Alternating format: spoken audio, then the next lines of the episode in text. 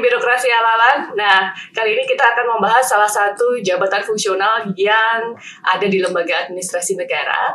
Dan dari data yang dirilis oleh Kementerian PAN-RB, ada data menarik di situ bahwa salah satu jabatan fungsional terfavorit nomor satu adalah jatuh pada tetetetetet jabatan fungsional analis kebijakan. Nah untuk itu kita akan menghadirkan dua orang yang mempunyai uh, pengaruh besar di jabatan fungsional analis kebijakan. Yang pertama adalah Kepala Pusat Analis Kebijakan Bapak Yogi Suwarno PSD. Pak Yogi apa kabar? Baik Mbak. Hai, alhamdulillah. Dan yang kedua adalah beliau adalah uh, dari AAKI Asosiasi analis kebijakan Indonesia. Analis kebijakan Indonesia, Bapak Dr. Toto Hariwibowo. Apa kabar Bapak? Alhamdulillah baik Mbak, terima kasih. Nah, dua-duanya wajahnya seger sekali hari ini. Saya senang sekali di sini paling cantik ya. ini uh, bicara tentang tadi Pak bahwa uh, ternyata ini favorit loh analis kebijakan dari pusaka ini Pak. Sejauh mana uh, pembinaan yang sudah dilakukan terhadap peningkatan atau penguatan kapasitas dari GFAK yang dilakukan oleh lembaga administrasi negara?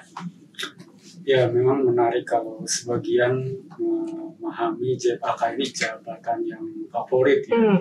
Karena memang momentum penyetaraan ini menggiring uh, pengalihan jabatan administrasi ke fungsional. Hmm yang dalam tataran daerah misalnya 33 persen dari 100 ribu jabatan administrasi itu menjadi pemangku jabatan analis kebijakan.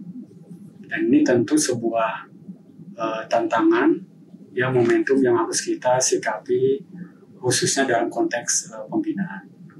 Dan sebagai sebuah uh, penyelenggaraan fungsi pembinaan, tentu ini menjadi beban yang cukup berat Mbak Iken ya. Terutama kalau kita bicara angka 33 persen daerah saja. Artinya 33 ribu. 33 kenaikannya saja ya yang itu daerah saja. The layering aja ya. Betul. Sementara uh, potret yang kita miliki yang dari data yang masuk baru 8 ribu. Jadi ini masih fenomena gunung es. Hmm. Nah, tentu pembinaan yang dilakukan uh, harus kita siasati. Salah satunya dari sisi uh, pengembangan kompetensi. Yang kalau dengan pendekatan uh, klasikal atau pendekatan konvensional itu tidak mungkin bisa dilakukan uh, pelatihan dalam dua tahun selesai. 30 ribu itu tidak mungkin diselenggarakan dalam dua tahun sehingga butuh strategi dan pendekatan yang lebih uh, berbasis teknologi yang sedang kita kembangkan. Misalnya ada penyiapan infrastruktur MOC, yaitu Massive Open Online Course, yaitu salah satu pendekatan yang memungkinkan semua uh, pemangku jabatan AK ini di seluruh Indonesia itu untuk bisa mengakses pelatihan itu melalui instrumen atau gadgetnya dalam waktu yang juga ditentukan oleh mereka. Tidak lagi terstruktur secara jadwal, uh, kapan harus mulai, kapan harus selesai, semuanya uh, diserahkan kepada masing-masing calon peserta emosi. Itu langkah awal yang baru kami pikirkan kalau diklatnya Pak, yang saya tahu kan ada diklat CAK, ada diklat KAK untuk yang pengalihan jabatan itu, apakah harus tetap untuk melalui itu ketika uh, rekan-rekan yang dari JFK yang dari jalur perpindahan jabatan itu? Diklat CAK itu adalah diklat untuk menyiapkan. PNS menjadi pemangku jabatan AK. Kalau dulu CPNS itu diangkat uh, ke dalam jabatan fungsional itu melalui diklat dulu, pelatihan dulu. Kalau sekarang amanat peraturan perundangannya diangkat dulu, dilantik hmm. dulu, setelah itu baru ikut cakap. Nah ini yang sudah terencana. Nah sementara yang uh, penyetaraan itu kan disrupsi. Betul.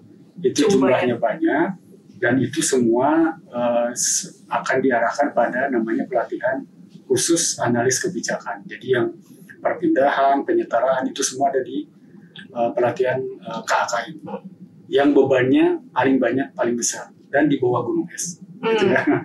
gitu. Jadi apakah itu nanti akan dialihkan ke MOOC tadi untuk KAK atau tetap ada berbeda-beda? Ya, sementara untuk yang diarahkan uh, ke emosi itu adalah kakak karena Hmm. uh, demand terbesar ada di sana. Jadi itu yang harus uh, karena mandat peraturan perundangan juga mereka harus segera mengikuti pelatihan fungsional itu dua tahun setelah uh, pelantikan. Jadi ini memang uh, ada mandat peraturan perundangan, Hmm. tetapi juga kita berkejaran dengan membangun teknologinya ya. Itu yang sedang kita kerjasama dengan uh, Pustek Bangko maupun pihak ketiga.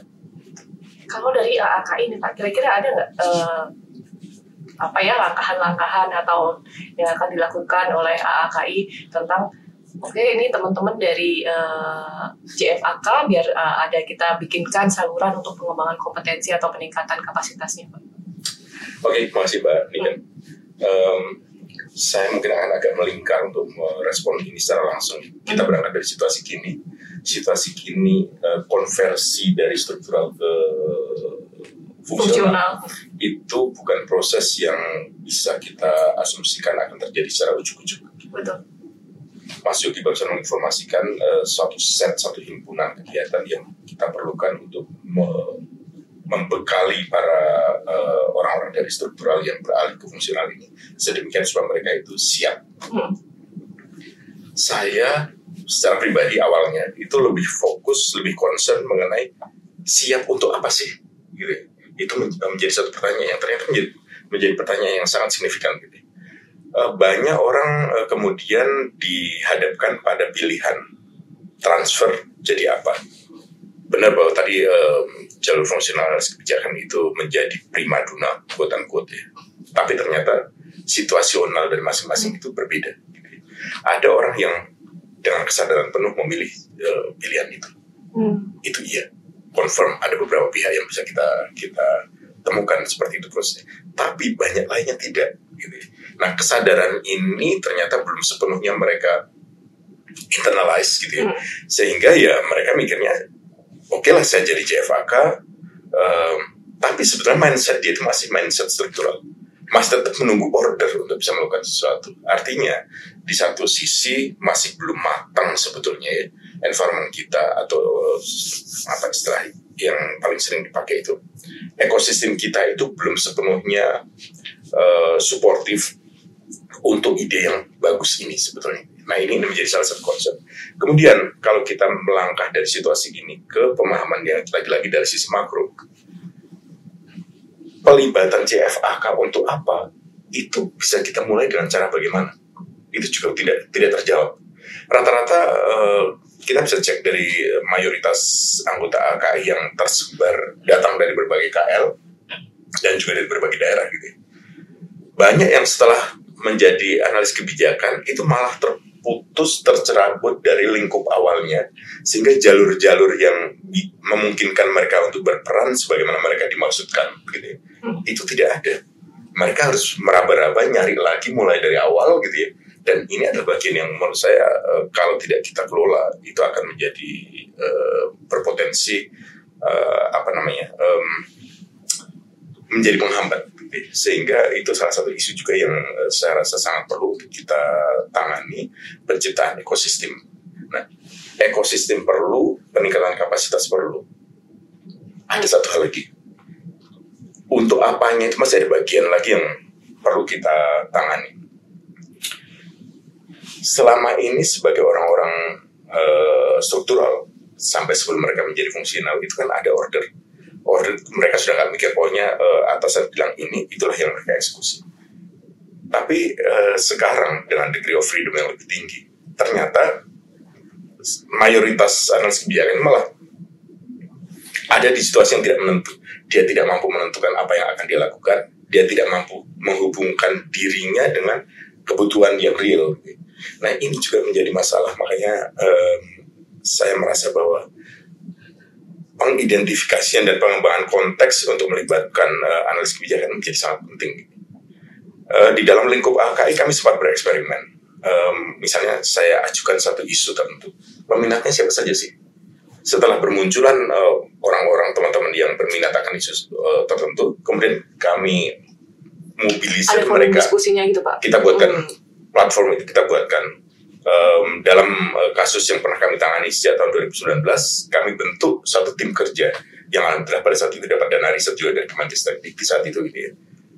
ini bergulir dan saya kira ini satu contoh yang bagus tetapi upaya untuk mencari eh, enabler paling utama yaitu dana itu ternyata nggak mudah Em, ini akan menjadi tantangan eh, untuk eh, siapa pun nanti ketua AKI yang baru hasil dari munas yang akan segera terjadi dia harus memikirkan itu karena kalau tidak kelengkapan ekosistem ini eh, akan sia-sia dugaan saya gitu kalau kita tidak memikirkan hal yang itu jadi harus lengkap untuk kita bisa eh, menyelenggarakan berbagai peran dan fungsi yang sudah kita eh, sepakati terkait dengan. Ini menarik nih Pak Yogi.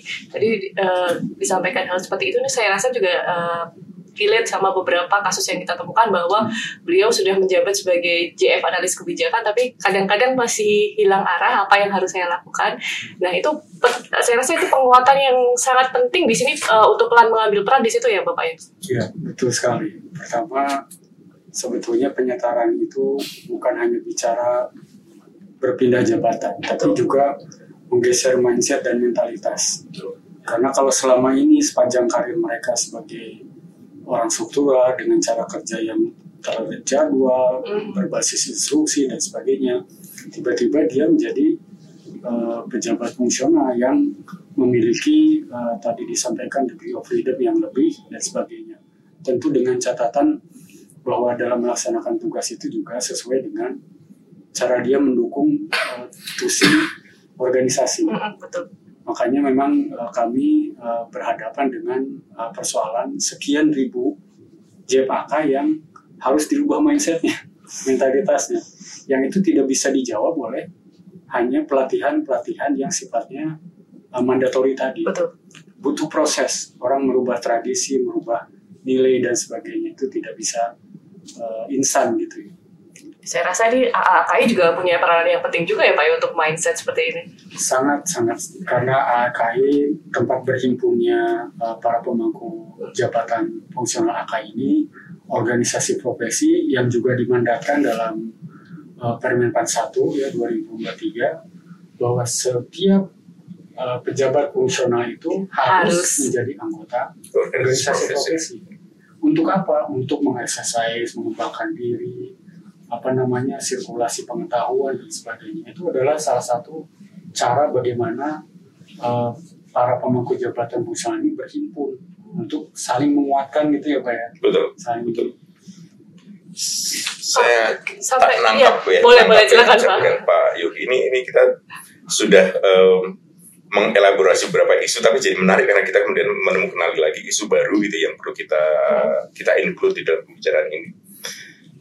Soal konteks itu Mbak Niken, Betul Pak. saya melihat bahwa eh, ada tupoksi yang selama ini di eh, dipegang dan dieksekusi oleh Pak Tri Widodo inovasi itu menjadi hal yang sangat penting. Sebenarnya sejatinya apa sih inovasi itu? Saya melihat ini menjadi isu yang sangat serius manakala kita membawa isu ini keluar dari ranah LAN karena juga saya pahami bahwa lingkup kemampuan intervensi dari LAN itu kan terbatas sebatas uh, uh, tupoksinya. Kalau kita asumsikan bahwa eh, LAN akan menyelenggarakan tupoksi itu dengan sempurna. Nah setelah itu apa? Kita bicara soal ino- inovasi sebenarnya ada ada degree eh, pengetahuan di level yang sedikit lebih sederhana daripada inovasi yaitu kreativitas. Kita sempat melakukan kreativitas itu di mana sih? Hmm. Orang harus melakukan uji coba melakukan exercise atas apa ide-ide kreatif yang yang dia miliki untuk bisa menuju ke arah inovasi. Tiba-tiba kita akan menemukan bahwa kita dihadapkan pada realitas yang terlalu sempit untuk melakukan eksperimentasi itu. Sehingga eh, ini satu opportunity yang saya pikir eh, perlu di dikembangkan lebih luas lagi oleh oleh AKI ya. mendorong terjadinya kreativitas sehingga nanti ujungnya adalah terjadi inovasi. Inovasi kita boleh memplakati dengan berbagai eh, apa namanya eh, subjek tambahan gitu ya. apakah inovasi teknologi apakah inovasi kebijakan apakah inovasi lain itu, itu bisa saja kita bawa sana yang ingin saya sampaikan adalah bahwa kita perlu melakukan pendekatan ini dengan mindset yang berorientasi pada kelengkapan elemen di dalam ekosistem itu LAN tidak mungkin bisa menyelenggarakan itu sendiri. Berkolaborasilah dengan pihak lain. Nah, dalam skop yang sederhana, AKI menawarkan diri. By design memang sudah seperti itu, tapi hingga saat ini eh, saya kira masih banyak ruang Mas Yogi ya untuk bisa kita manfaatkan untuk memperbaiki situasi ini.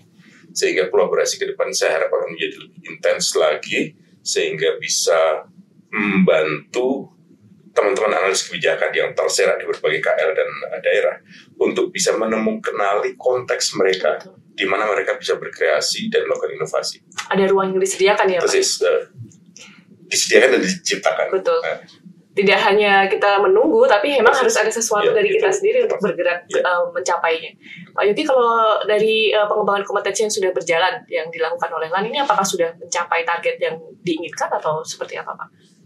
Eh, kalau bicara target tentu dengan eh, ukuran kapasitas eh, kita secara lembaga dan sumber daya tentu kita mencapai target yang diharapkan di tahun kemarin ya Hmm. Tahun ini tentu kita juga punya target. Yang jelas eh, yang menarik itu karena JFAK ini adalah jabatan fungsional yang agak unik sekaligus problematik. Kenapa unik dan problematik? Kalau jabatan fungsional lain itu jabatan yang sifatnya itu identik atau asosiatif dengan lembaga tempat bernaung atau unit tempat bernaung perencana di bagian perencanaan, peranata humas di humas, Humas. ya kan anas hukum ini. Kalau anas kebijakan ada di mana-mana.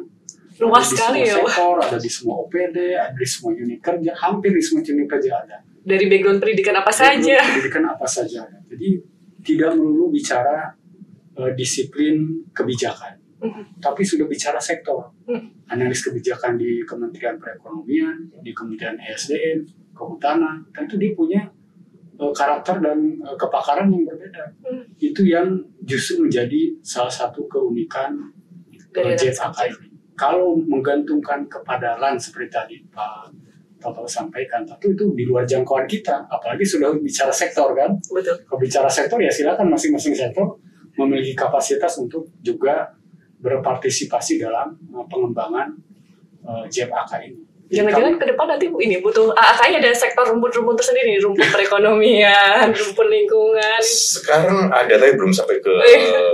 degree of intensity seperti itu ya. Jadi ada namanya kelompok kajian kebijakan Iya. anu itu sudah ada. Oh, itu udah sudah menjadi bagian dari diinisiasi. program kerja ya. Menarik sekali. Mungkin tadi Pak ada yang ingin ditambahkan tadi Pak? Ya itu karena keunikan tadi, makanya kami sangat uh, berharap adanya uh, kolaborasi antar lembaga. Sesuatu inklusif tapi ini betul-betul uh, dibutuhkan. Yang kedua, dengan uh, diundangkannya Permenpan 1, Mhm. itu kinerja jabatan fungsional itu penilaiannya dilakukan oleh atasan. Atasan langsung. Kalau kepala biro perencanaan menilai perencana itu mudah. Betul. Tapi bayangkan kalau kepala unit dengan tugas yang bervariasi, Mhm. mau di KL, mau di pemerintah daerah, beda tugasnya. Apakah mereka memiliki pemahaman dan persepsi yang sama tentang tugas jabatan JPK? Nah itu PR besar di situ. Jadi saya kira eh, di sini mungkin forum ini juga eh, saya bisa mengajak, mari kita bersama-sama. JPK ini bukan miliknya pusat pembinaan AK saja, bukan hanya miliknya AKI seluruh unit kerja yang di mana JFAK itu bernaung, di sana mereka harus punya awareness yang sama. Betul. Level awareness yang sama. Jangan sampai nanti di satu unit kerja yang entah berantah di uh, pinggiran atau di luar sana menugaskan JFAK dan dengan SKP-nya hanya meng- mengerjakan fotokopi, membuat apa dan sebagainya. Kenapa? Karena Permenpan 1 juga memungkinkan ya basis kinerja itu berbasis dialog tadi yang tidak lagi mengenal butir kegiatan ya. Ekspektasi atasan ya Pak? ekspektasi atasan itu atau bahasa halusnya ekspektasi kinerja. Mhm. Di mana kalau dulu masih ada butir itu butir kegiatan, sekarang tidak ada lagi. Hmm. Itu yang yang saya kira juga perlu level awareness yang sama dari seluruh atasan atau pimpinan. Seperti mungkin disampaikan tadi ya Pak, environment-nya itu sangat berpengaruh terhadap maju atau tidaknya seorang analis kebijakan. Jadi institusi juga harus mendukung dari analis kebijakan itu sendiri. Ya, saya, saya kira ruang untuk eh, berkreasi itu perlu di sama-sama dikembangkan gitu ya, sama-sama diidentifikasi Hmm. eh, sehingga di situ ada ada kesepakatan kalau kita em, apa namanya bertumpu pada implementasi eh, Permenpan nomor satu itu tadi. Ke depannya eh, memang sangat perlu kesepakatan itu di antara eh, atasan dengan Dialog atasan bawahan Ya, harus benar-benar. Hmm. Di- dalam kan kita tidak bisa yakin sejak awal bahwa pemilihan konteks itu tepat gitu ya. Nah ini perlu dialog yang intens gitu ya. Tentu sudah sudah memperhitungkan juga bagaimana kalau intervensi itu dilakukan, bagaimana dia akan mendampak eh, situasi sesuai lokalitas mereka itu perlu dilakukan. Sehingga em, saya membayangkan bahwa bagian yang ini perlu kita ampu entah pihak mana nanti utamanya gitu ya apakah juga LAN apakah pihak lain. Tapi itu harus ada pihak yang me- meng- apa namanya ya memonitor soal itu memonitor dan memberikan asistensi. Itu yang saya rasa perlu. Soalnya dalam dalam situasi yang sekarang ini saya melihat bahwa gapnya itu masih sedunia gitu. Orang itu masih menebak-nebak dan ujung-ujungnya itu akan salah saat ini. Kita bicara apa pun lah ya eh, kantor saya itu tempat penciptaan banyak eh, kebijakan-kebijakan yang yang jelugur besar gitu ya. Tapi apakah itu semuanya sudah sudah memiliki koherensi yang yang eh, kita harapkan? Gitu. ya. Ternyata masih banyak lagi relung atau ruang yang bisa kita temu kenali dan masih perlu perkuatan di bagian-bagian itu. Saya kira di sini me- yang bisa saya katakan adalah bahwa peran analis kebijakan itu masih banyak sekali. Gitu.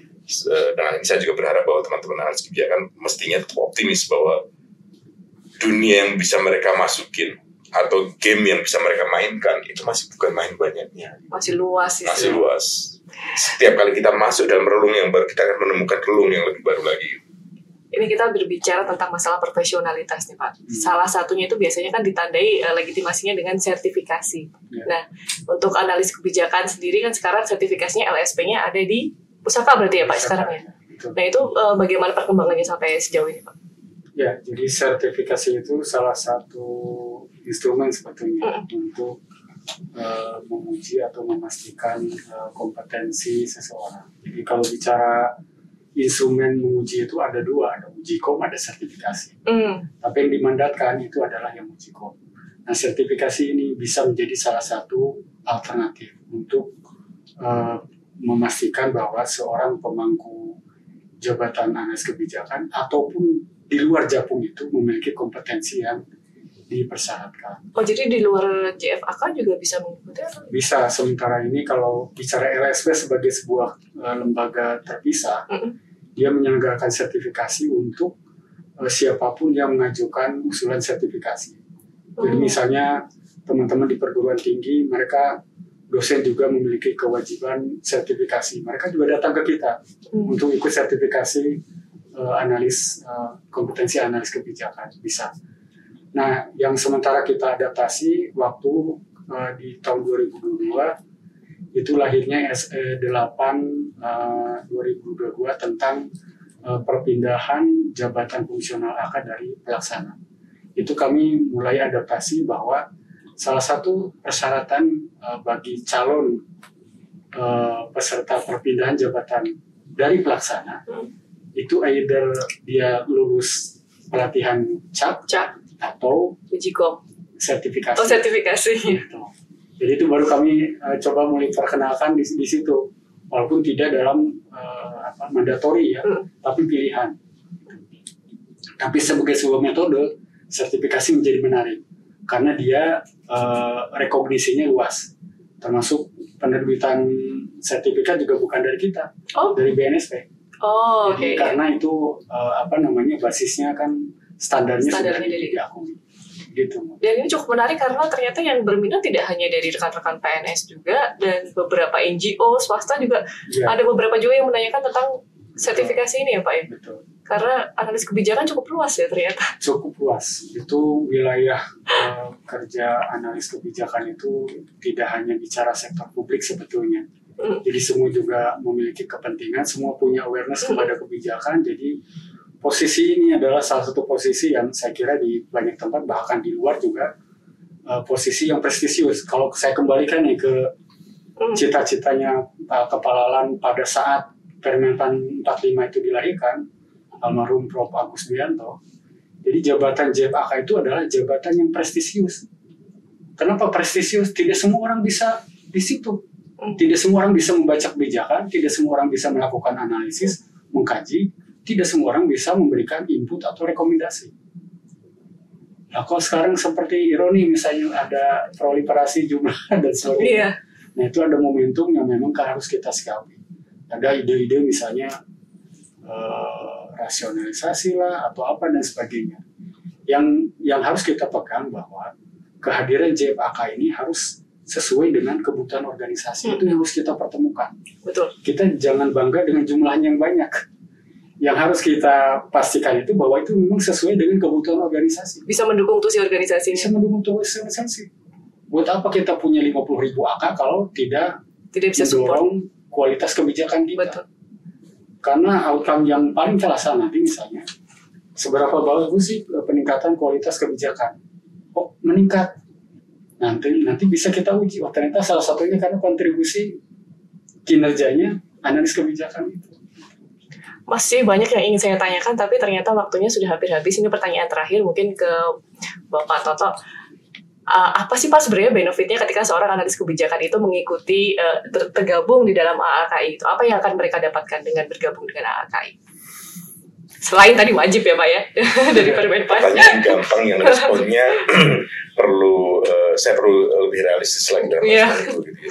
Em, sebenarnya harapan setiap orang untuk bergabung dengan suatu organisasi profesi itu selalu benefit apa sih gitu yang ditanyakan. Padahal eh, namanya organisasi profesi kami dihadapkan pada suatu situasi bahwa eh, yang namanya supporting facility tidak sekomplit sebagaimana lembaga pemerintahan. Hmm.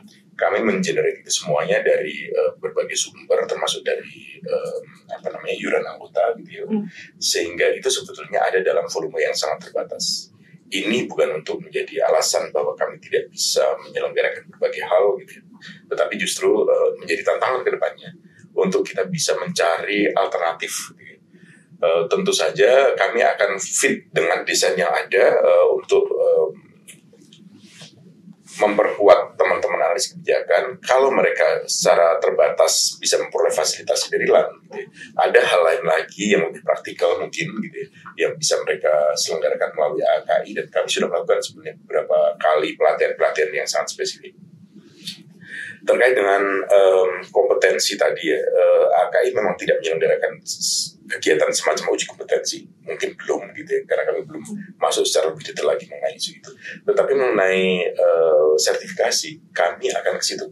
Eh, kami sudah berbicara dengan eh, pihak LAN dengan Pak Yogi dengan Pak Tri dengan berbagai pihak lainnya mengenai rencana pembentukan eh, LSP eh, AKI itu sudah sudah sekarang ongoing proses. Eh, saya sebetulnya kami targetkan di awal bulan eh, Februari ini sudah akan done gitu ya, tapi ternyata ada beberapa permasalahan eh, teknis tidak terlalu serius. Insya Allah nanti dalam kepengurusan yang baru ini bisa kami eh, launch eh, Akan menyelenggarakan Munas Iya. ya Pak ya? Di tanggal berapa? tanggal 9 dan 10 Februari. Tanggal 9. Target apa Pak yang ingin dicapai dari Munas ini? Eh, Munas ini sebetulnya kegiatan rutin eh, Tahunan atau iya.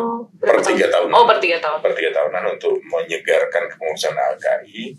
Namun kalau saya lihat bahwa selama ini tidak 100% analis kebijakan yang sudah uh, official resmi menjadi analis kebijakan, ya, artinya SK-nya sudah ada semuanya itu uh, tidak seluruh mereka sudah menjadi anggota AKI.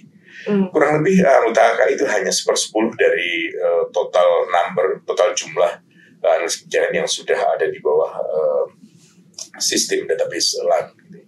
Saya melalui event ini juga mengharapkan uh, awareness ya, ya, teman-teman di daerah uh, dan juga di KL lebih memahami bahwa ada organisasi profesi, bahwa organisasi profesi ini juga bisa menyelenggarakan berbagai hal yang mereka harapkan bisa mereka peroleh yang selama ini mungkin belum ada. Jadi bagian yang void, yang kosong itu bisa mereka dapatkan dari AKI Mungkin bisa jejaring, sharing persis. boleh. eh, sama- itu itu juga beberapa hal yang bisa mereka dapatkan. Tetapi eh, yang saya lebih tekankan lagi adalah bahwa ini satu hal yang oke boleh dibilang bahwa ini adalah hal yang sangat subjektif ya. Di kantor saya Kemenko Perekonomian kerjaan utama itu ada di konya koordinasi gitu. Dan saya melihat bahwa opportunity ini menjadi menjadi terbuka gitu ya, melalui platform melalui jaring yang terbentuk melalui AKI Hmm.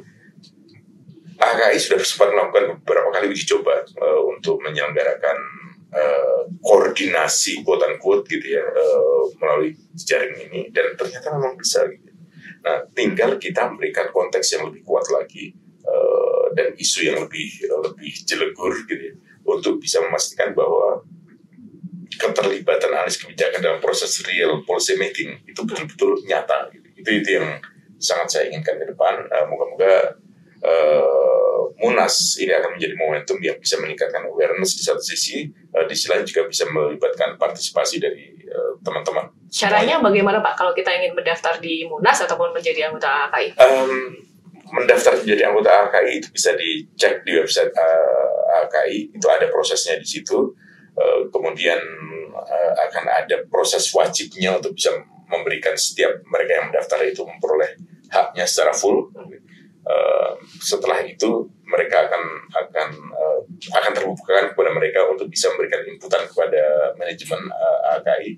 Misalnya mereka menyampaikan bahwa mereka perlu perkuatan di uh, kapasitas tertentu, hmm. itu bisa kami bahas, bisa kami bicarakan dan bisa kami siapkan untuk kemudian kami eksekusi. Jadi sebenarnya uh, saya melihat bahwa tandem AKI dengan LAN ini menjadi salah satu hal yang yang menarik gitu. Hmm. Karena mayoritas uh, basic needs dari seorang analis kebijakan bisa kami selenggarakan secara bersama ini. Gitu. Jadi saya uh, dengan ini juga ingin menggarisbawahi bahwa ke depannya itu kami merasa sangat urgent gitu ya, untuk untuk kami bisa bergandengan tangan dengan LAN uh, dan juga dengan beberapa pihak lain yang masuk dalam kategori strategic uh, partner. Pak Yogi tentunya support dong ya. Support. Harus support. Harus support pusat pembinaan tidak bisa bekerja sendiri, Betul. AKI juga tidak bisa berjalan sendiri. Kita harus bergandengan. Kolaborasi adalah kunci. Baik, terima kasih banyak atas kehadirannya Pak Yogi dan juga Pak Toto. Nah, ya, kawan Sampai uh, di sini perbincangan kita kali ini dan tentunya tetap nantikan topik-topik menarik, uh, menarik lainnya hanya di obrolan.